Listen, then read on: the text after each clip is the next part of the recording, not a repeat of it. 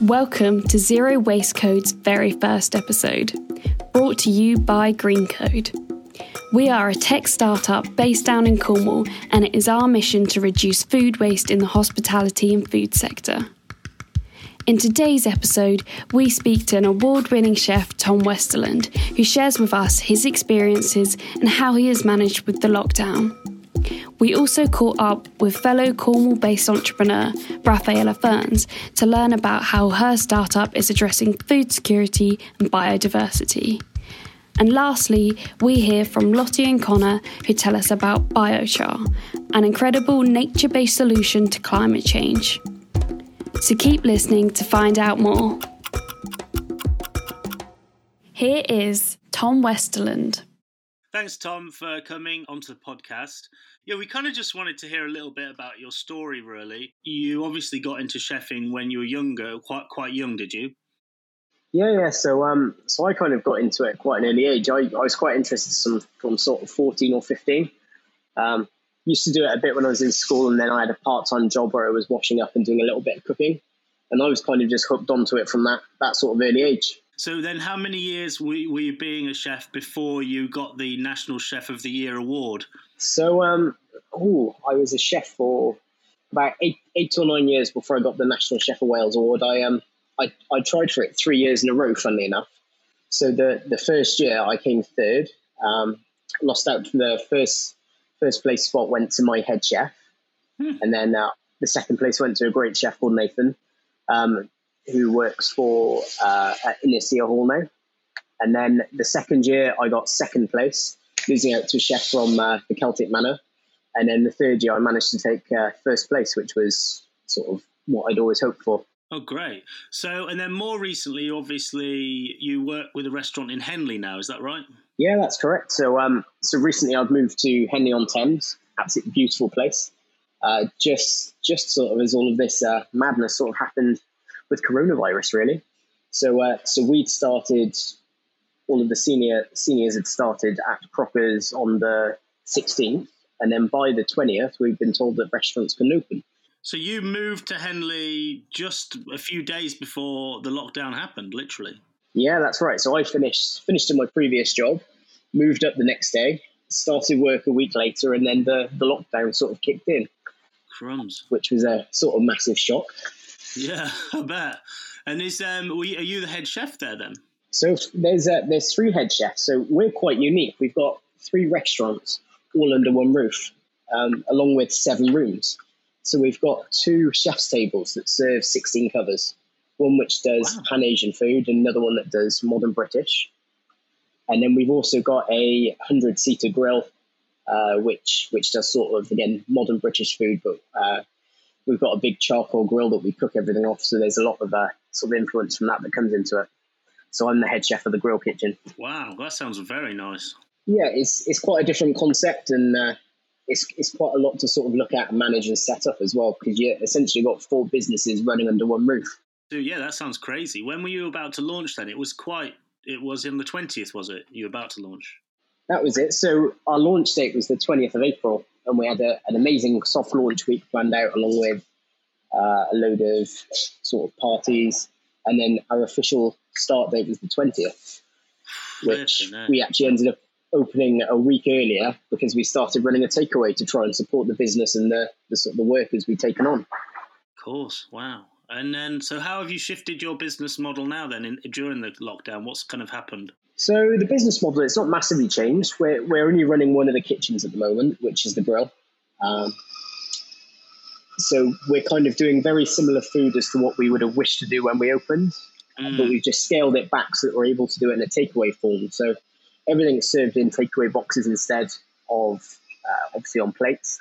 But it, it's been a great little opportunity to play around with some dishes, refine them, and sort of see what the people of Henley want, and also to give them a a bit of a taster of what they will get when we finally open. Nice.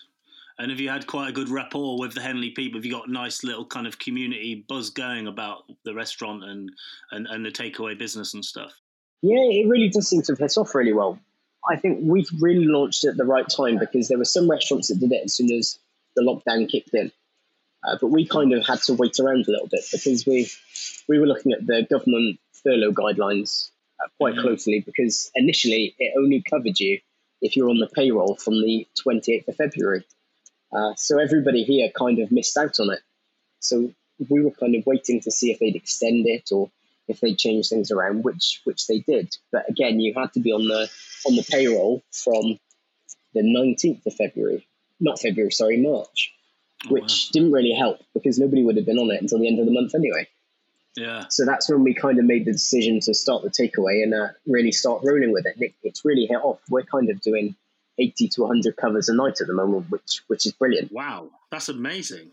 Yeah, absolutely. It's more than we could have really expected. Uh, and the support from the local community has been brilliant. We're seeing a lot of return custom, and we're getting a lot of really good feedback on social media, and it's been been absolutely fantastic, really. That's so cool. I feel like I wanted to uh, um, talk a little bit about coronavirus and kind of what, how you, you know, there's been a lot of negative things that have happened, but there's like been some positive things as well. And I'm kind of interested in what you, I know it's hard to predict anything, but how you might think about how this has affected the industry you're in going forward you know like it's quite a tough one i mean it's hard to predict what it's going to do for the industry without knowing what the government guidelines are going to be when when we were allowed to reopen i mean the one great thing it has done especially for a new restaurant that's opening is it really set the set a challenge for us as a team to get to know each other start working and sort of try and make a success out of it mm. and it really sort of pushed us to look at what the community needs uh, what help we could offer and what they're looking for out of a restaurant, which was a great side of it. It was also a massive challenge to try and get suppliers involved um, mm-hmm. to see if they're still working, deliveries. Absolutely huge challenge, especially considering I've I've been doing this for twelve now, twelve years now, mm. and I've never run a takeaway in my life. So going from figuring out how to create dishes that eat really well, stay hot, and serve well in a restaurant. Oh yeah, but that's a challenge. Yeah yeah, to try and convert them to look good in a takeaway box, stay hot when they travel. Uh, it, it, was a massive challenge. And it, yeah. it's something that having some sort of constructive feedback off of our customers has been brilliant with that. Just sort of figuring mm. out if it was a 10 or a 20 minute travel home, how did it travel? Was it all right to be reheated? All that mm. side of it. So it, it was quite a challenge and it's, it's been great to sort of play around and rediscover what we do. Yeah, that's cool. So I noticed um, in cooking that you get these chefs who, in recently in the last few years, have really moved towards trying to cook with vegetables that are in season and local. And it feels like some people are trying to think more sustainably about their menus and their ingredients. Is that something you've come across in, in, in your time in the industry? Oh yeah, definitely. I'd say over the past sort of two or three years, even even more so you can see that the way that people are cooking it, it's about sustainability, um, reducing wastage, uh, and also looking at what is growing locally and being produced locally to try and support your local community. There's one thing that's also come out of this coronavirus um, pandemic is we've noticed how supportive local companies have been. We've got an amazing butcher, which is across the square from our restaurant. Yeah. And from day one, they've been very supportive. Um, where sort of other companies have been closing down. We've had some amazing greengrocers and uh, dry store suppliers. So when we're writing our menus, it's really sort of key at the moment to be looking at what's in season, mostly because it's more affordable and you can get hold of it. And also, it's uh, it's using your suppliers to speak to them to see what they've got an abundance of that you can help them out with. Because the food wastage side of it comes on two sides: what they're doing and what we're doing. So this is this coronavirus kind of has has actually helped us kind of be more aware of local businesses, local produce. Yeah, I really think it's it's helped people realise that you have to take care of your sort of look at the community around you and sort of everybody has to support each other, whether it's it be you're buying from small suppliers, going to your local butcher, going to your local greengrocer, even supporting them on social media. If you cook something, post a picture of it and tag them into it so that they can see what you're doing with it. And it, it's a great bit of social media for them. That's really cool, actually. Yeah. Wow. Well, thanks, Tom, for coming onto the podcast. Oh, amazing. It's, a, it's an honour. Oh, that's good. Here is Rafaela Ferns. Um, my name's Raf. I'm the CEO of Plotty. Um, I've got a CTO called Alex Wilkes, um, currently, we're in the middle of a rebuild of our platform, which is a seed sharing community. So we call ourselves a, a seed bank without walls. So seed conservation is huge, um, and we're rapidly losing lots of species um, and lots of strains that are not seen as commercial, um, but they can become commercial in the future as the climate's changing, and we need to look to our wild crop relatives. Um, one of the things that's happening is often seeds are preserved in these kind of physical seed banks, but they get locked up in these scientific establishments. So, what we're really interested in in our network is how we can get kind of seeds out to the people and have a community network of people saving seeds and exchanging them um, across a distributed scale. Brilliant, thank you, Raf. can you can you explain a little bit more about um, how people are how people actually work with you? What's the actual process of of spreading the seeds, as it were? Spreading the seeds. Um, people sign up to our platform, and there is a sign up process um, because we have to really closely monitor kind of biosecurity. Um, so we had to get sign off from DEFRA that we weren't infringing on any kind of plant disease and things like that.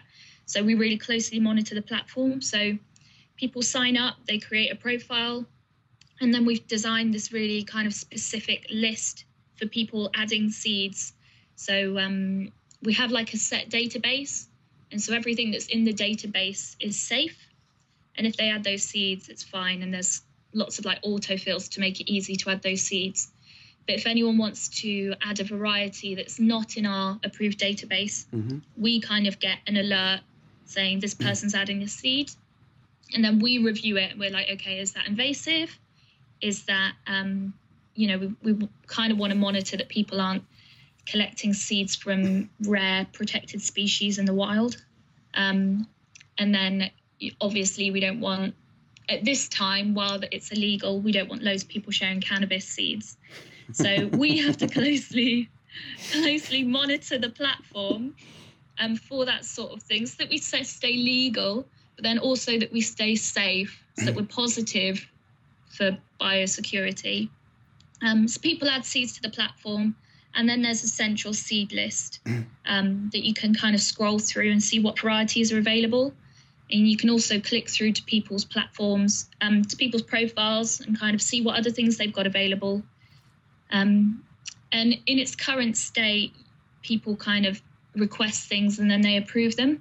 But we're rebuilding the platform um, to make it quicker and easier to request seeds. And then we post out one of our specialist designed seed sharing envelopes that kind of move seeds from one person to the next.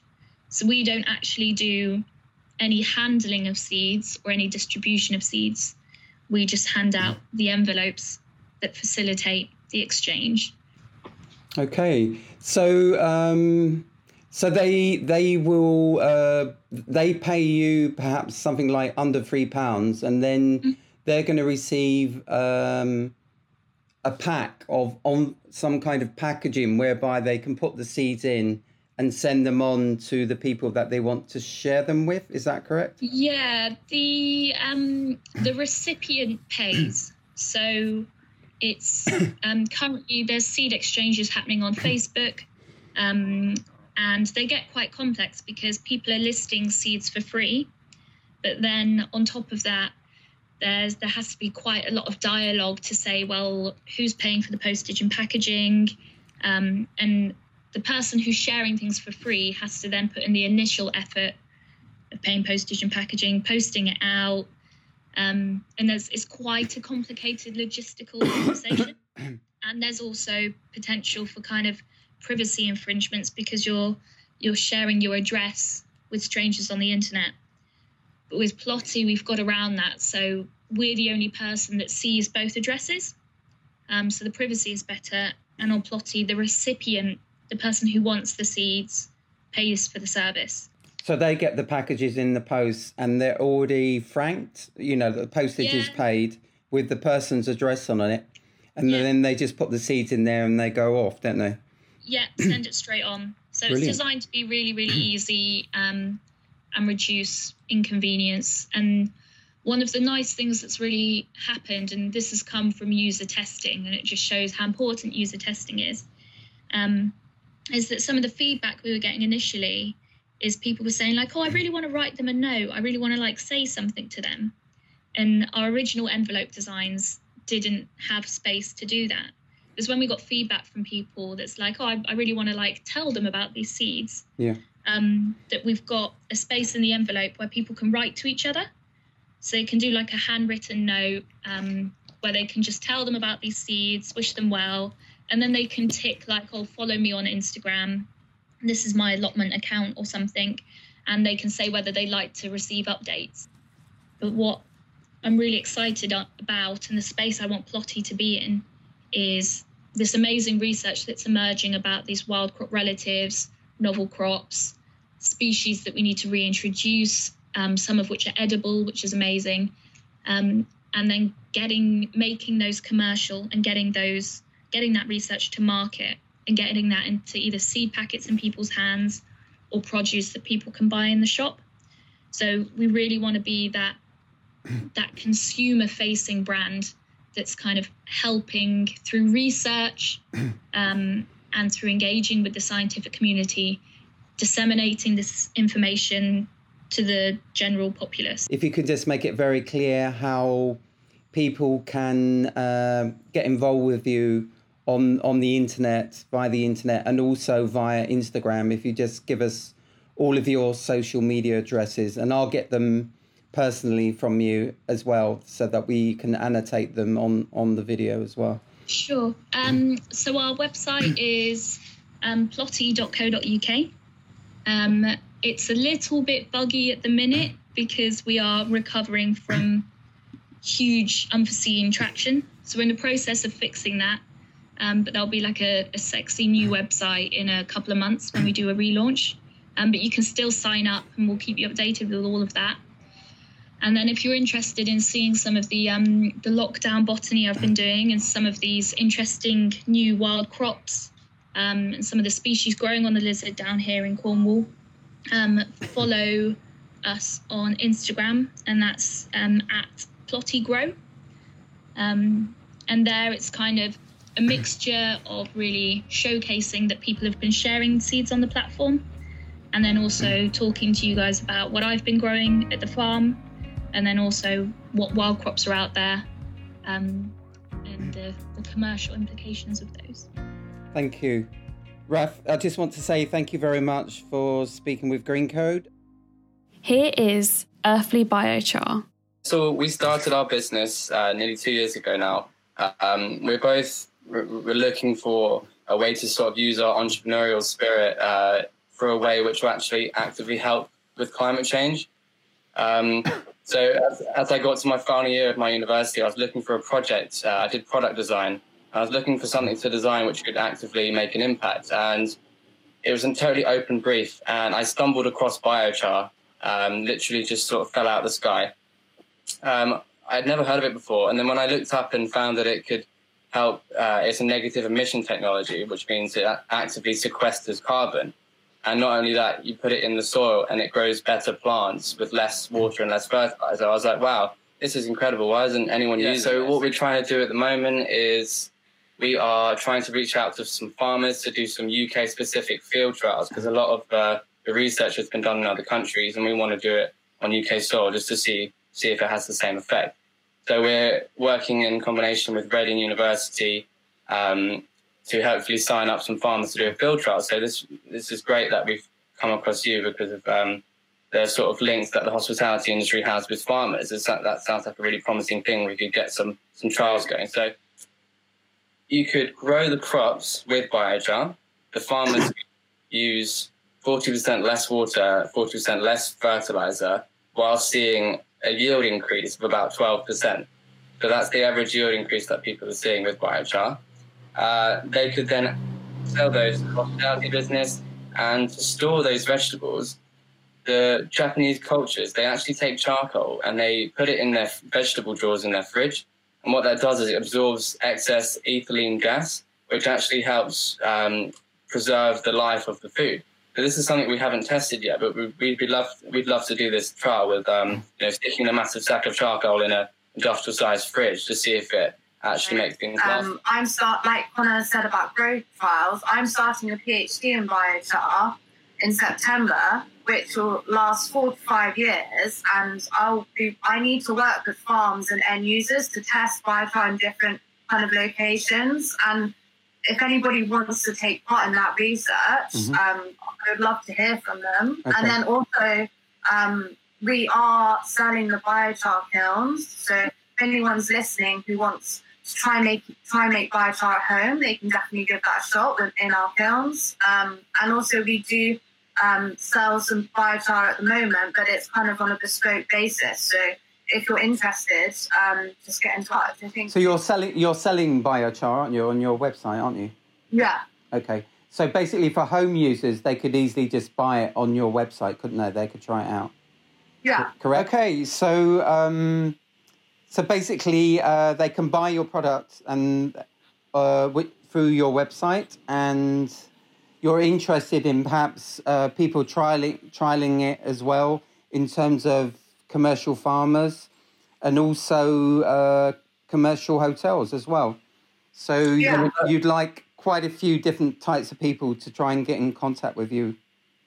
yeah, and like, and so in, expanding on hospitality, places like hotels and golf courses who also have like a form of land management um, and gardening because it can be used in the kitchen and then also can go straight out into the soil um, to look after the kind of gardens and parks. So mm. yeah, absolutely. Anyone who has space where they need to kind of make it look pristine um, from a commercial point of view, biochar a really good tool for them. And what's what's the is there a big difference in crop yield as well, like the size of crops, or are they different in any way? If, if you're already starting with a really good fertile soil, you're going to get a modest yield increase, which obviously at scale makes a difference. But the main thing is is that you're actually saving um, 40% water and fertilizer. Uh, roughly, from a from a lay, layman's point of view, what what is the process of make how you actually make it?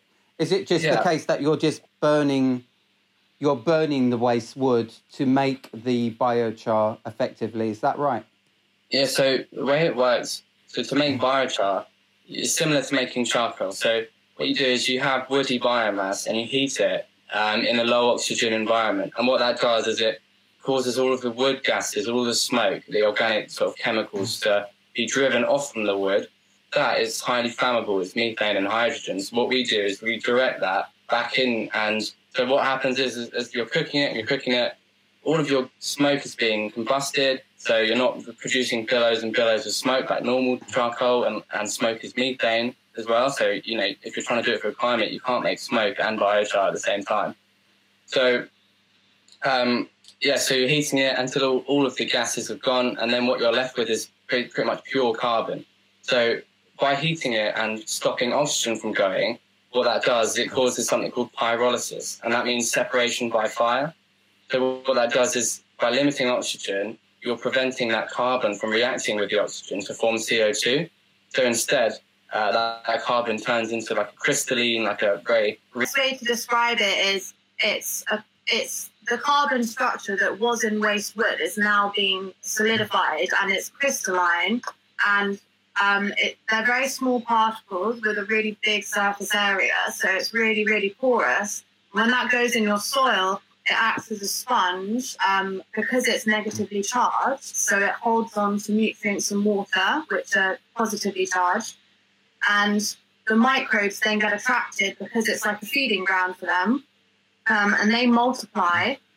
And it's those microbes which produce the beneficial nutrients for your plants. So plants actually get a lot of their essential nutrients from the microbes in the soil.